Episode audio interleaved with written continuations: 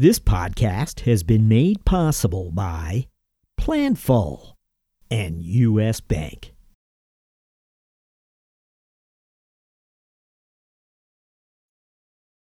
This is episode 614. But as we think about scaling the business, as we think about growing the business, as we think about a potential Series C financing in their near term, as we think about an IPO potentially in a couple of years' time, creating, developing, implementing the appropriate financial infrastructure is critical.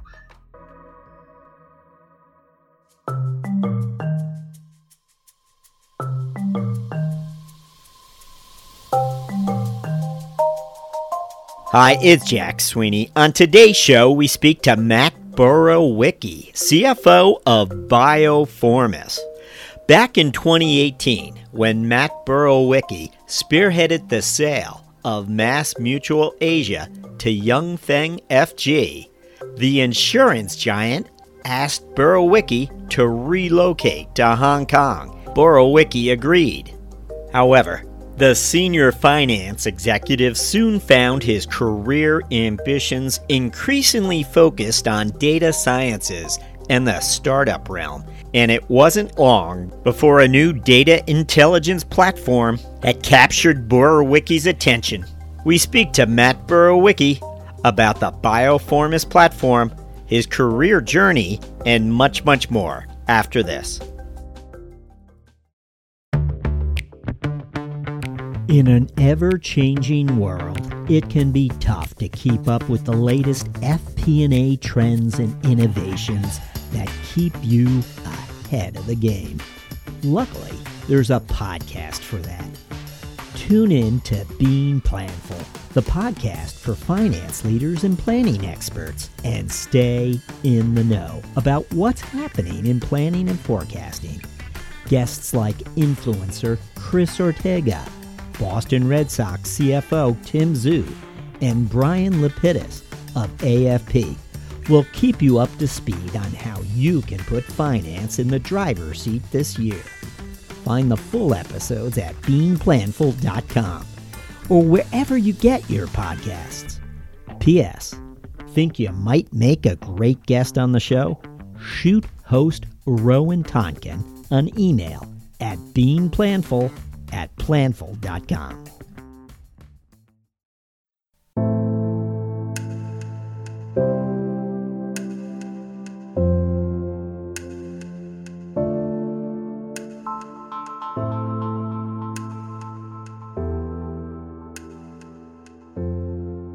Hello, we're speaking to Matt Borowiecki, CFO of Biofourmis. Matt, welcome. Jack, thank you. I appreciate it. Glad to be here. Matt, we always begin the same way, which is to ask our guests if they'd be so kind to look back for us and share with us some of those experiences that they feel prepared them for a CFO role. What experiences come to mind for you? Yeah, absolutely, Jack. And I appreciate the question. And as I think about it, I've spent about 20 years in finance, strategy, and corporate development. And that has included roles in investment banking, private equity, and financial planning and analysis. I think there are probably two or three experiences that stand out for me and that have prepared me for the finance leadership role that I have at Biofourmis. I think one, as head of corporate development at MassMutual, which is a leading life insurance company, I led the sale of our life insurance business in Hong Kong to a group called the Yunfeng Financial Group. Yunfeng FG, or Yunfeng Financial Group, is a leading financial services company backed in part by Jack Ma, and it provides investing and financing services for individual and institutional investors. I was responsible for leading that deal team, which included colleagues from MassMutual, so the parent, MassMutual Asia, which is the subsidiary, and all of our external advisors, so advisors from the actuarial world, investment banking world, and legal advisors. This sale took approximately 2 years to pull together, which really speaks to the complicated nature of the transaction. Yunfeng FG was conducting due diligence on MassMutual Asia. MassMutual, the parent, was taking due diligence or taking stock in Yunfeng FG, and we were conducting our own due diligence. We were negotiating purchase agreements, strategic cooperation agreements, transition services agreements across multiple time zones and multiple parties. And I think really importantly, as I think about the CFO leadership track, I had significant interpersonal dynamics to manage. So there are several levels of dynamics, Jack. It was dealing with the folks at Mass Mutual Asia. It was dealing with the folks at the parent who sometimes had conflicting views or conflicting perspectives. I had the board of directors of both the parent and the sub to manage. So all this taken together, I really learned the importance of buy-in and of socializing actions well in advance. Really the importance of surfacing concerns. The last thing one wants to do is be surprised at a meeting with executives or board of directors. So just in terms of interpersonal dynamics, the importance of socializing, the importance of gaining buy-in, I'd really point to my experience, this experience. You know, secondly, I might talk about acting as head of capital transactions and structuring and later head of financial optimization strategy at MassMutual. That was a team that sat within the financial planning and analysis organization within the wider finance organization. The purpose was to develop and to vet ideas to optimize MassMutual's financial results and create value through transactions. So those could be capital markets transactions, reinsurance transactions, tax planning, and similar products. Also involved in and responsible for work on a capital management toolkit and cost of capital framework. In this role, I worked very closely on our long-term capital model and our financial forecasts, and was really asked to think about how sensitive capital requirements were to a change in sales or to business mix, whether or not we were interested in pursuing an inorganic opportunities such as an acquisition, how a divestiture, a potential divestiture could affect our capital measures, capital ratios, and how all of these capital requirements could be funded. So just in terms of an introduction to and a real opportunity to get close to the numbers, so to speak, and how to think about funding the business, I'd point to, again, my role as head of capital transactions and structuring. You know, lastly, and I'm going to reach a little bit further back in my career, back when I had hair, I'd cite my time at Morgan Stanley, the investment bank. I was a vice president in the Chicago office at Morgan Stanley, and I was responsible for originating and executing transactions in a number of verticals, including automotive, general industrial, consumer products, food and beverage, et cetera. In that role, I acted as a deal team captain and was responsible for delivering accurate analysis, managing internal and external resources, delivering presentations to management teams, shareholders, boards of directors.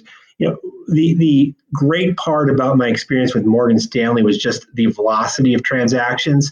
So I was involved in, a wide swath of financing and strategic transactions, 4 or 5 on the plate at any one time. And so just in terms of accounting and finance knowledge and understanding how executives were thinking about the most pressing financial or strategic questions. In some cases, kind of bet the company or bet the enterprise type of discussions and decisions.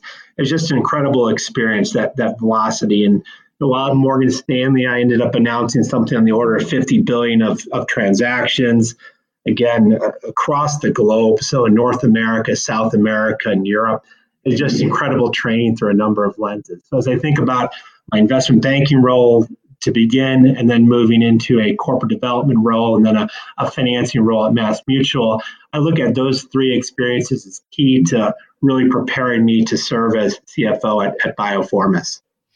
Matt, we've been speaking to finance leaders lately, frankly, about challenging economic times, and very often they call upon their past experiences and some of the different challenging economic times from the last decade or so.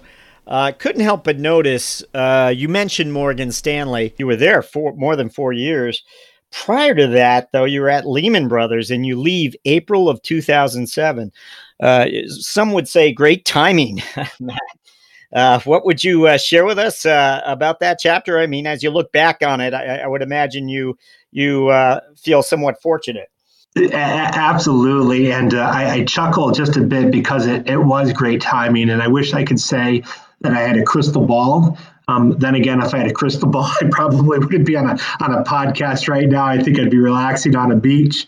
What motivated the move from Lehman Brothers to Morgan Stanley was really just the professional opportunity.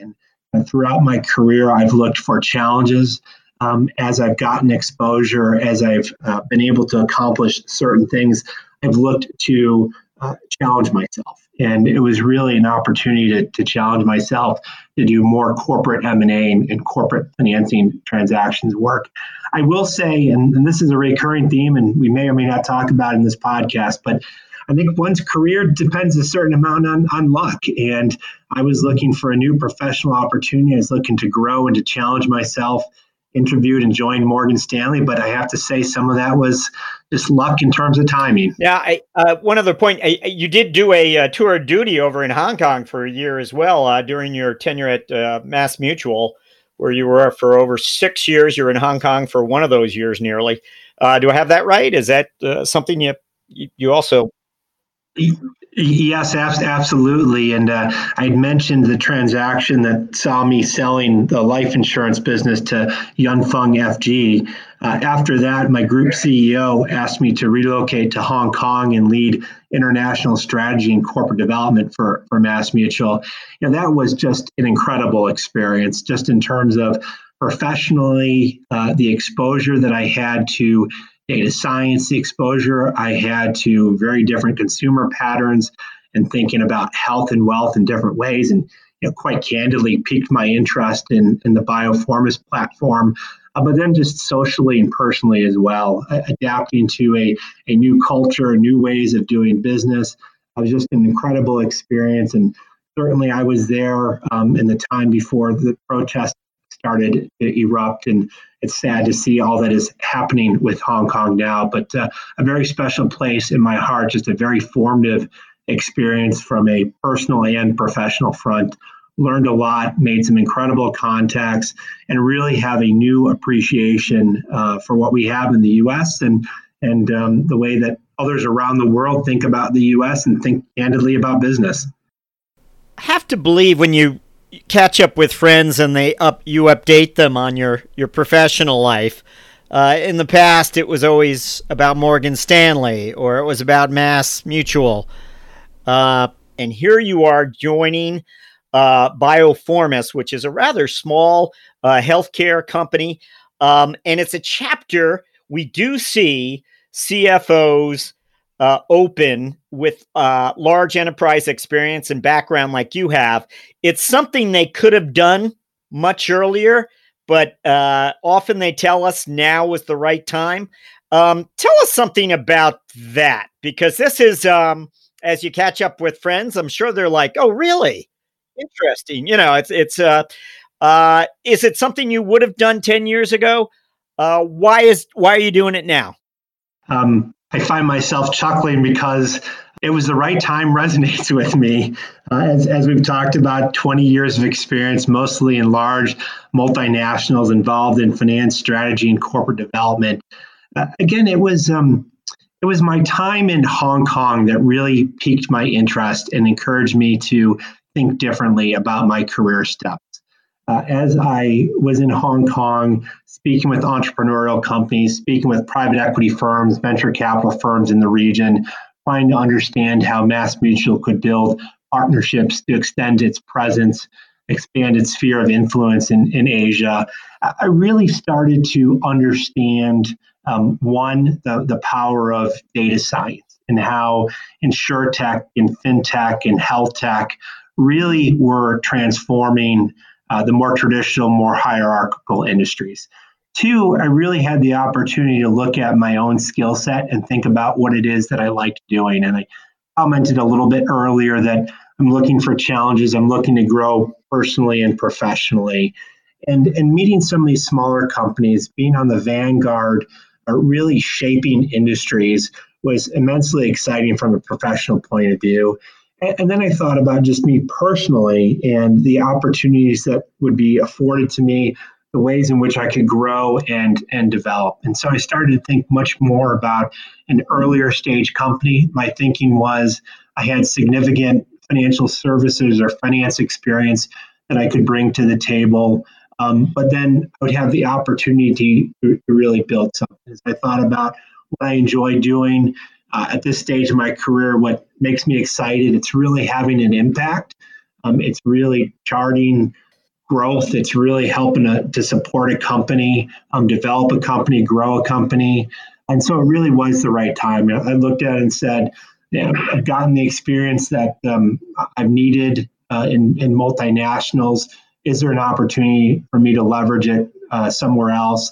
And again, coming off the Hong Kong experience and meeting with data science companies and health and insurance and financial services, got really excited about that opportunity.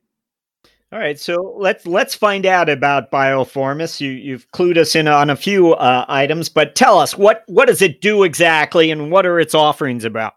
Exactly. I'm incredibly excited to join the company. We're a little over 120 heads now. Incredible traction, just an incredible platform, and really excited to join.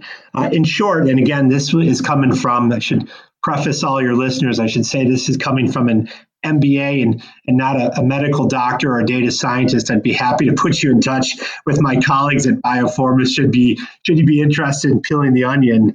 But at least as I think about it, we are a global leader in digital therapeutics. So the tagline that I like to use, my friends and family, is we combine the power of artificial intelligence, or AI, with wearables data to enable personalized care. So what does that mean?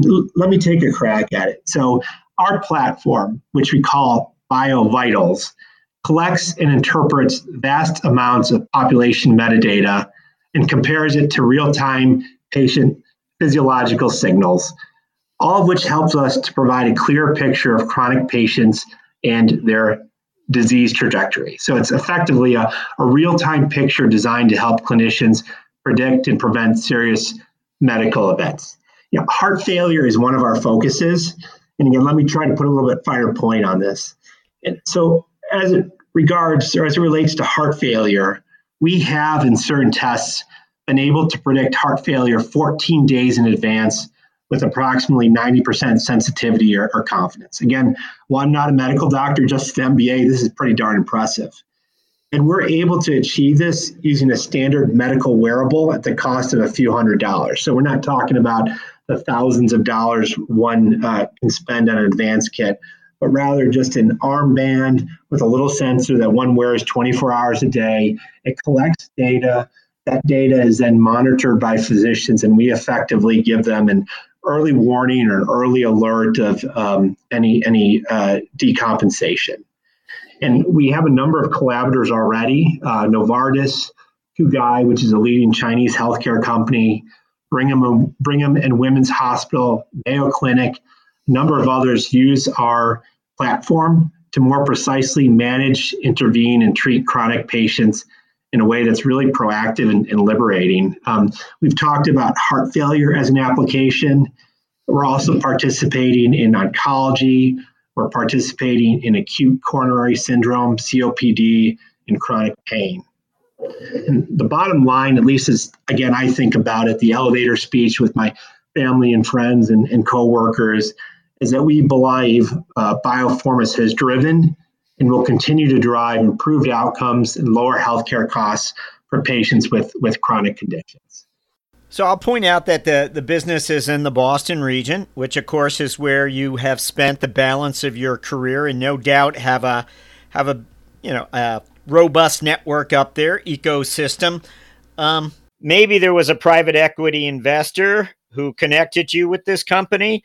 Can you give us some clue as to how you found this opportunity and what drew you to it? Yeah, absolutely. So I'm incredibly proud of the experience I've had at Mass Mutual, and the CEO there, Roger Crandall, and his team are just excellent operators in the life insurance industry. But as I've talked about, coming back from Hong Kong, I took a great position with my CFO coming back from Hong Kong. I was leading this capital transactions and structuring effort at Mass Mutual, responsible for funding our organic and inorganic growth. But in the back of my mind was this increasing desire to try something different.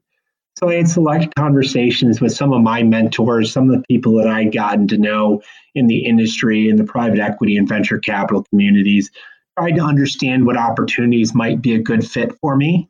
And as you perhaps were alluding to, Jack, I know a couple of members of the board of directors of Biofourmis. Mass Mutual Ventures happens to be an investor in Biofourmis.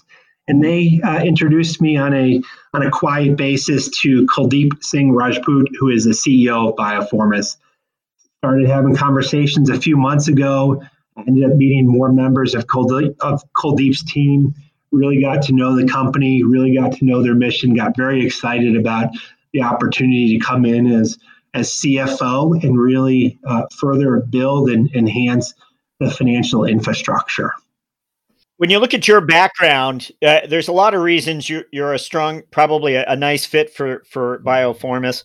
But I'm wondering, is this a role where you'll be sizing up potential acquisitions, become part of Biofourmis, or are you looking to raise money, or what are the pressing matters at hand, and what put Matt Borowiecki on the A-list when it came to candidates? Absolutely. And thank you, Jack, for the kind words. I think a few things come to mind.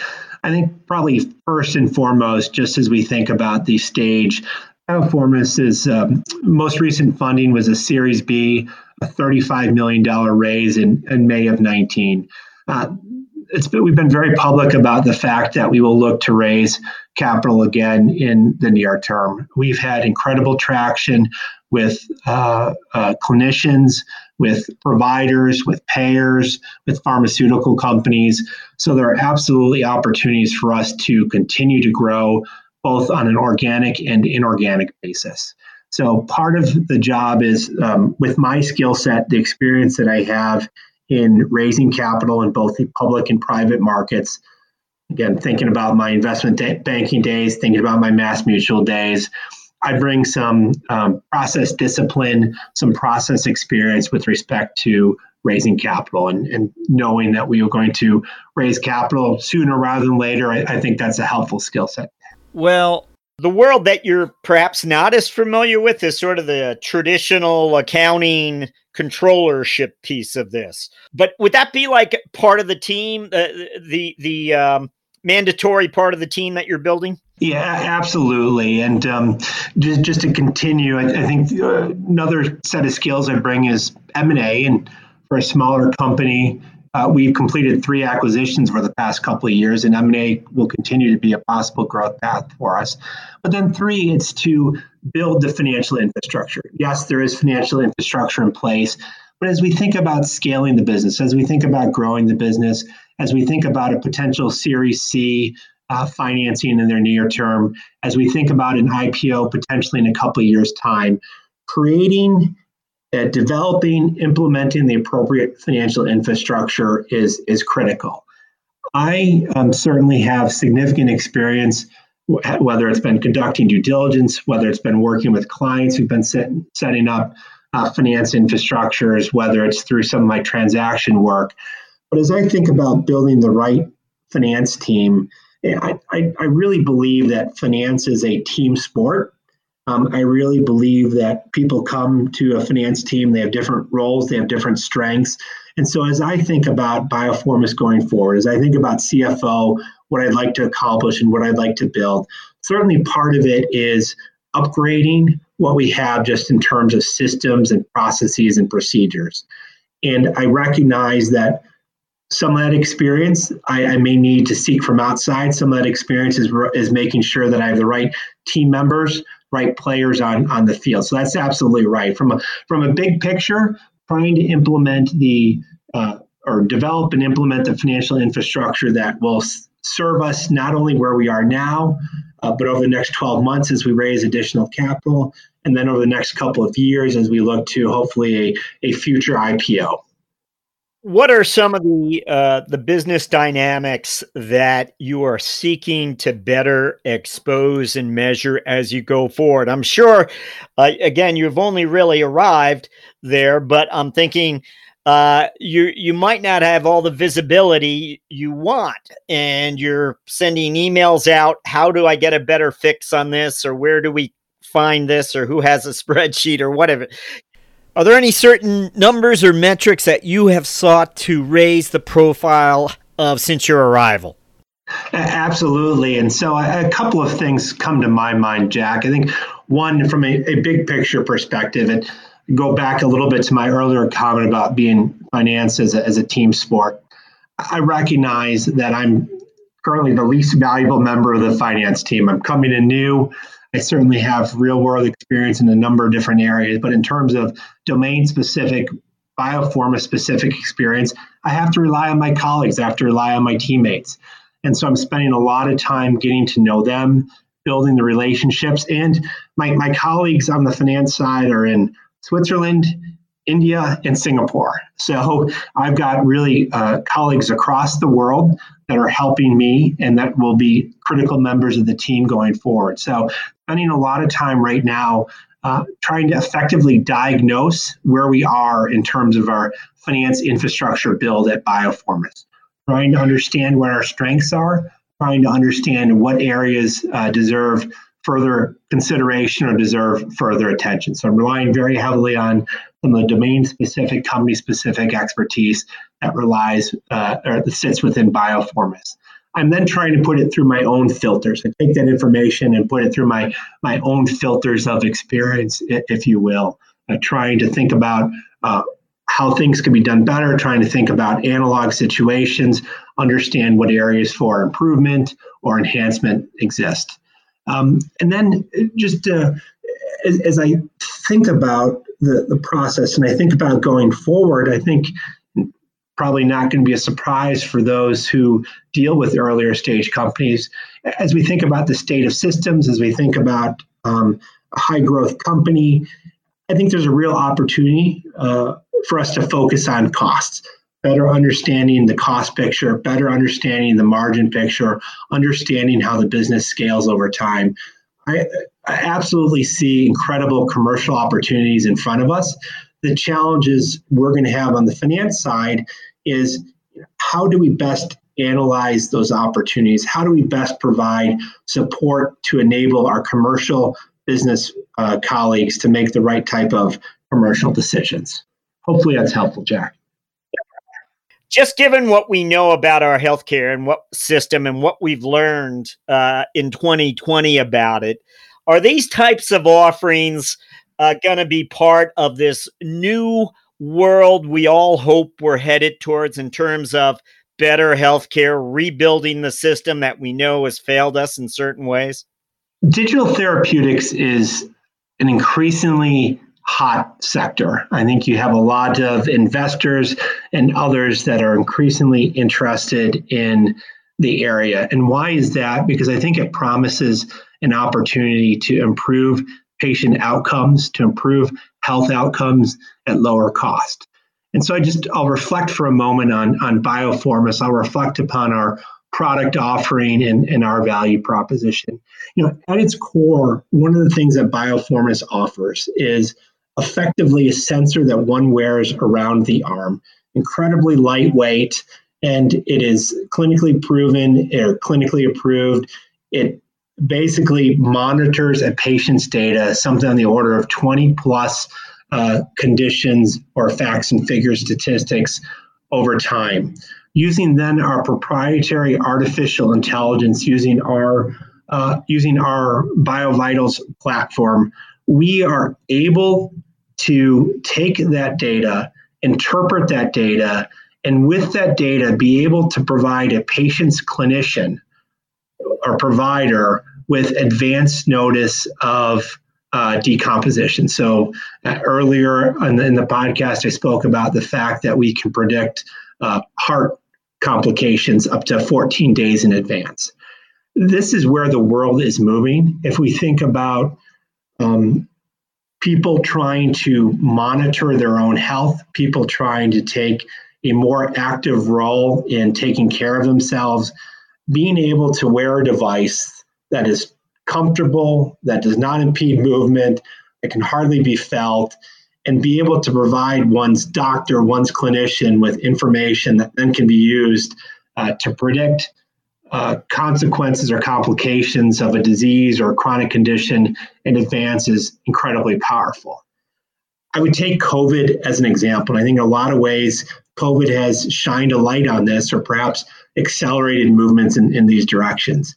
I know that COVID-19 has impacted all of us. I know it has impacted us in ways that cannot be measured. It's devastated families, impacted lives to an incredible degree. It's been horrible through so many different lenses. Knowing that, or while I recognize that, this pandemic has provided Biofourmis with opportunities. For example, Biofourmis recently announced a remote monitoring and disease surveillance program in Hong Kong in partnership with the University of Hong Kong. What does this mean? This involves patients with either diagnosed COVID-19 or are suspected of having COVID-19. Those patients are wearing Biofourmis devices, and they're monitored with our Biofourmis BioVitals platform, which, by the way, is a system we built in less than 2 weeks in response to Hong Kong's ask.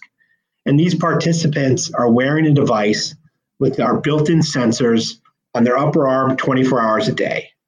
The data that's being collected include body temperatures, respiratory rates, blood oxygen levels, and heart rates. All of that data is then sent to a digital platform for real-time monitoring and analysis. So then these clinicians who have access to this data are getting, are receiving clinical decision support for early identification of changes that could indicate deterioration in COVID, or they're getting advance notice of perhaps or potential COVID-19 symptoms and complications. And as we've talked about, the sooner that these, what we call biomarkers associated with the COVID-19 deterioration are identified, the sooner healthcare providers can intervene and prevent a serious medical issue. So again, we have patients that are either in quarantine, that are suspected of having COVID-19 or have been diagnosed with COVID-19, wearing Biofourmis devices. Their data is being tracked. It's being reviewed and analyzed on a real-time basis by our platform, and advance notice is being given to clinicians. And then those clinicians can intervene with patients ahead of complicating events. That's a COVID-19 example. There are applications, we've talked a little bit about it, there are applications in heart failure and oncology, pain management, among others. So from a big picture perspective, I think we at Biofourmis have an incredible opportunity to provide a service to patients that over time results in better healthcare outcomes. And I think the other side of the equation is at lower cost. We don't need patients going into doctors' offices. We don't need patients going into hospitals for 24/7 monitoring. That can be done remotely, and we're enabling clinicians to intervene ahead of time. Is there any part of the world where you believe your offerings are likely to get adopted first, or you know, you have a footprint already established, or what would you tell us? Yeah, absolutely. So we certainly have a footprint. We have adoption in Hong Kong and Singapore. The U.S. is very interested through a couple of different perspectives, both clinicians and health systems in the U.S., the FDA and others have been interested as well. I think, again, it comes back to COVID-19. For all the devastation it's caused among families and others, it really has shown a spotlight on the inefficiencies in the healthcare system. And we know COVID-19 is a global problem. We know that countries around the world are struggling with remote monitoring and disease prevention and disease intervention. And so from my perspective, at least where I sit, I think the opportunities for Biofourmis are incredible, and they really are worldwide. The challenge that we have at Biofourmis is how do we think about using our limited resources to take advantage of the opportunity? How can we start to get traction? With whom should we start to get traction to really demonstrate the value of our product? And then again, I'd come to the trial that we have with Hong Kong. And by the way, the Hong Kong COVID-19 trial is an outgrowth of some work that we had been doing on the heart failure side. So well-established in Hong Kong, we're well-established in Singapore, increasingly established in the US. There's interest in our solutions in the UK and elsewhere. So it's really, for us, it's a triaging of limited resources. Well, thank you, Matt, for the overview. We're going to jump to our finance strategic moment question. This is where we ask you to recall from sometime in your career a moment of strategic insight that you had in relation to your lines of sight in the organization. As a finance professional, you saw something and you responded to it. What comes to mind when we ask for a finance strategic moment? Yeah, absolutely. And let me give you a little bit of context here, Jack. In August 2018, I rejoined the CFO function in Boston after having served as head of international strategy and corporate development for MassMutual in Hong Kong. I'd been asked to lead the capital transactions and structuring team. In this role, I managed a small team responsible for originating and executing capital markets and other transactions, and really managing the capital measures reviewed by our regulators and rating agencies.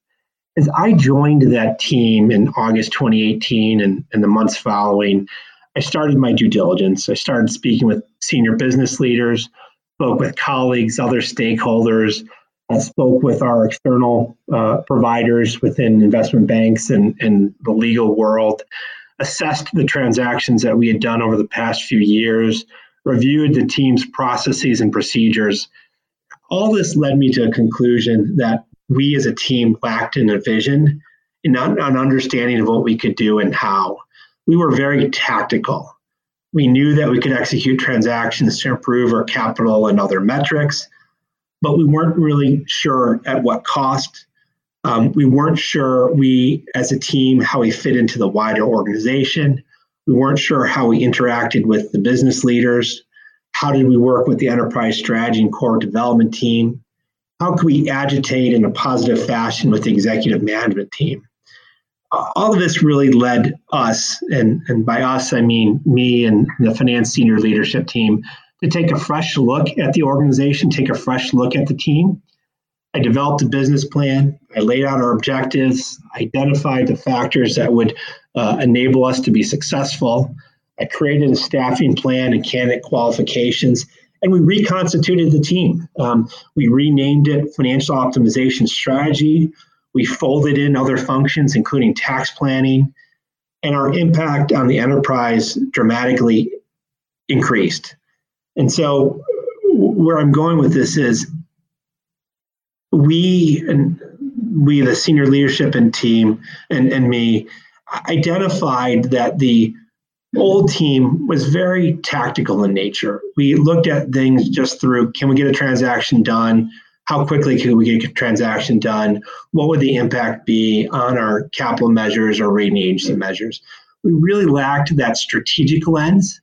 We weren't linked into the rest of the organization. We weren't incorporating the wider needs of the organization. We weren't thinking about some of the trade-offs inherent in the transactions we had been considering. We were very focused on just a couple of metrics rather than thinking about, to use the term, the big picture.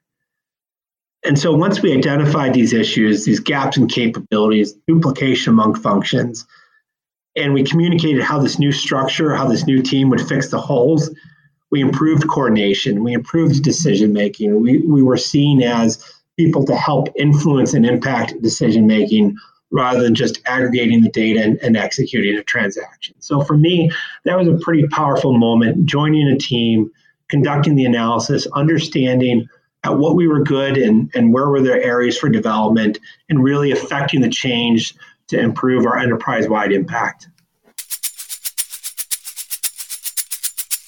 When we return, CFO Matt Borowiecki enters the mentoring round. The business landscape is changing quickly.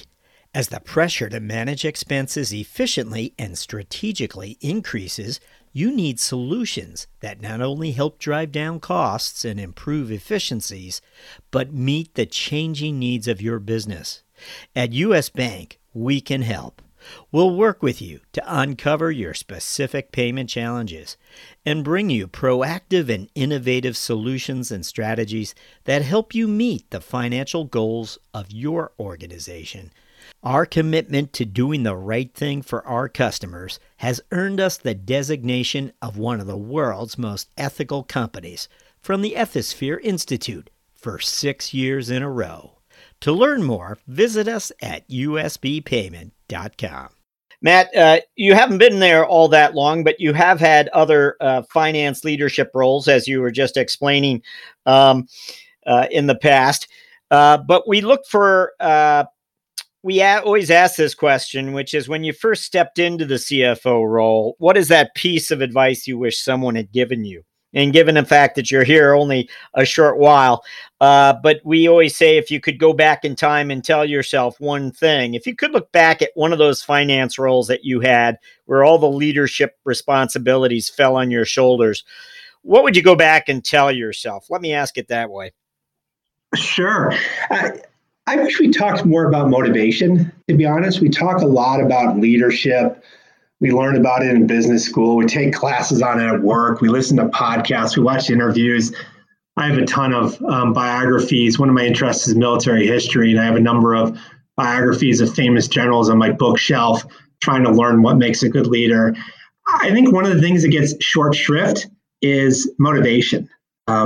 As I get older, I find myself thinking more and more about a very simple formula introduced in one of my business school classes, and that is performance is a function of ability and motivation. So every time I start a project, I ask myself, does the team have the right abilities? Do they have the skills to be successful? If they don't, how can I help? And then I ask myself, what drives each of them? Is it intellectual curiosity? Is it presenting to the executive leadership team or the board of directors? Is it just satisfaction and a job well done? And having these answers enables me to create the conditions for success. So as I think about it, even one of the things that I wish I'd been told, or I wish I'd been mentored in, is how do you understand what motivates individuals? How do you actually motivate? How do you identify what's behind that? How do you create those conditions for success? And I think just as I reflect upon it, and as I use this heuristic, performance is a function of ability and motivation, I think that's served me well, and I think it's helped me to improve teams' performance. And I encourage others listening to the podcast to think about ways that they motivate people, or how do you motivate people? How do you actually accomplish that? Because in my mind, that's a key driver of success. And as we've talked about, finance is a team sport. You rely on others to get things done. So what about, we always ask guests to think a little bit about their personal habits and daily routines. Is there something that you've done regularly over time that you think in some way has contributed to your professional success? Whether it's crossword puzzles or just organizing your life in the early hours of the morning, whatever it might be. Yeah, I might take a little bit different tack, but hopefully it's helpful to the audience. I think a personal habit of mine, or kind of a personal characteristic, is my attention to detail. I'm thinking back for a moment. I was in the investment banking analyst program at Lehman Brothers, having graduated from college probably 6 months prior. And I was in the back of a plane flying from Chicago to Montreal. I was closing my eyes. I was trying to rest. I'd spent several long nights in the office. This was the first meeting I was going to attend as a Lehman Brothers employee. I was excited. I was going to present some of my work to the management team. I was psyched, Jack. I was really psyched. I was trying to get some shut-eye. I was trying to get some rest before the plane landed. When my managing director, who is a senior investment banker on the project, started shaking my shoulder, he said, "What's this?" And he pointed to the client's logo on the bottom of the page of the presentation. And I responded, "The logo," or something of that sort. And he said, "No, Matt, it's not. This is wrong. There's no comma between the company's name and Inc. This is wrong. Our client's going to see this and question every number in the presentation. Matt, we can't even get the company's name right. I didn't see that coming. That was just a horrible experience for me. All the enthusiasm, the excitement I had, I felt like I was a balloon that just had been popped. The meeting went fine and led to follow-up discussions. And if the client noticed a mistake, they didn't mention it. But I learned my lesson. I learned my lesson that names matter, numbers matter, procedures matter. And so attention to detail, command of the detail really engenders confidence. And that's at all levels. That's with your team. That's with your CEO, with your board of directors. And so just as I've gone through my career, it's been a careful focus on attention to detail. It's been the recognition that, again, details matter and knowing details engenders confidence. And I think that's set me apart. I think it's served me well in my career. I've seen many colleagues that will focus on the big picture, so to speak. And when you start to peel back at the onion a couple of layers, they get lost. And I think attention to detail has, again, served me well. We want to ask you about if you have a book selection for us. Maybe it's a book about a general. You promised or hinted, no Clausewitz though. No. Yes, right. I could have several books that I recommend. I would be happy to do those for those interested in military history. But I'm just finishing a book now that I've really enjoyed, and it's called Thinking Fast and Slow by Daniel Kahneman. And in the book, Daniel introduces us to two modes or systems of thought. The first system, or system one, is fast, intuitive, and emotional. The second system is slower, more deliberative, and more logical. And in the book, Daniel explains how these different systems affect our decision-making and our judgment-making. That's both at home and in the office. He also talks about a number of the different biases or human biases, including anchoring, which is our tendency to be influenced by irrelevant numbers, optimism or loss aversion, our tendency to consider previous expenses when making decisions, et cetera, et cetera. I found that look into how our brains work and some of the traps, some of the biases, some of the heuristics that we may use unintentionally or intentionally, and how that can trap us, to be incredibly illuminating. And just as I think about an aspiring finance leader, I think having that understanding is helpful. I think you'll learn when you can trust your intuition, when you can't trust your intuition. You'll learn how to tap into the benefits of what he calls slow thinking. And you'll learn how to, again, minimize the mental shortcuts that can get us into trouble. Excellent. We always love to get a new selection. We haven't had that one before, so thank you for that.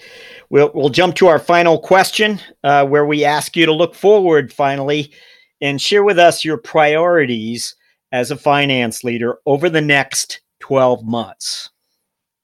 Absolutely, Jack. And to answer this question, I come back to where we are. As I've discussed, Biofourmis is a global leader in digital therapeutics. We have incredible commercial traction. We see this in Singapore and Hong Kong, the US, as I've discussed. We have that traction with pharmaceutical companies, with hospital systems, with clinicians, with patients.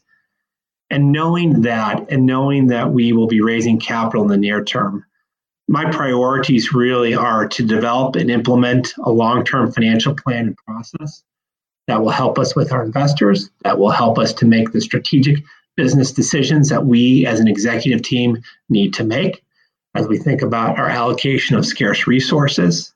I'm also looking to enhance our existing financial controls and procedures.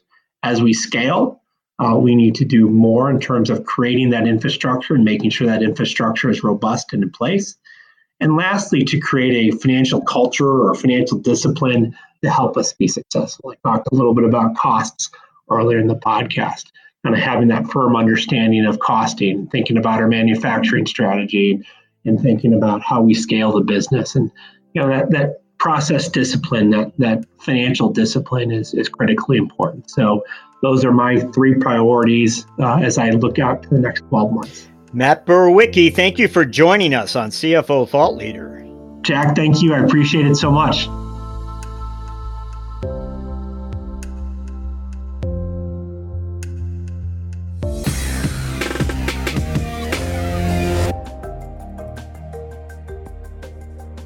Hello, listeners. Do us a favor. Be certain to subscribe to CFO Thought Leader on Apple Podcasts, or if you're an Android user, check us out on Spotify or Google Play. If you like the show, please recommend it to a friend. Oh, and by the way, the CFO Yearbook 2021 print edition debuts on Amazon this quarter, featuring 100 profiles of finance leaders from our 2020 season. Would you like to learn more about our CFO guests? Order the CFO Yearbook 2021. Thank you for supporting our efforts to bring you career journeys of CFOs driving change. We'll be back with another episode very soon. Thank you for listening.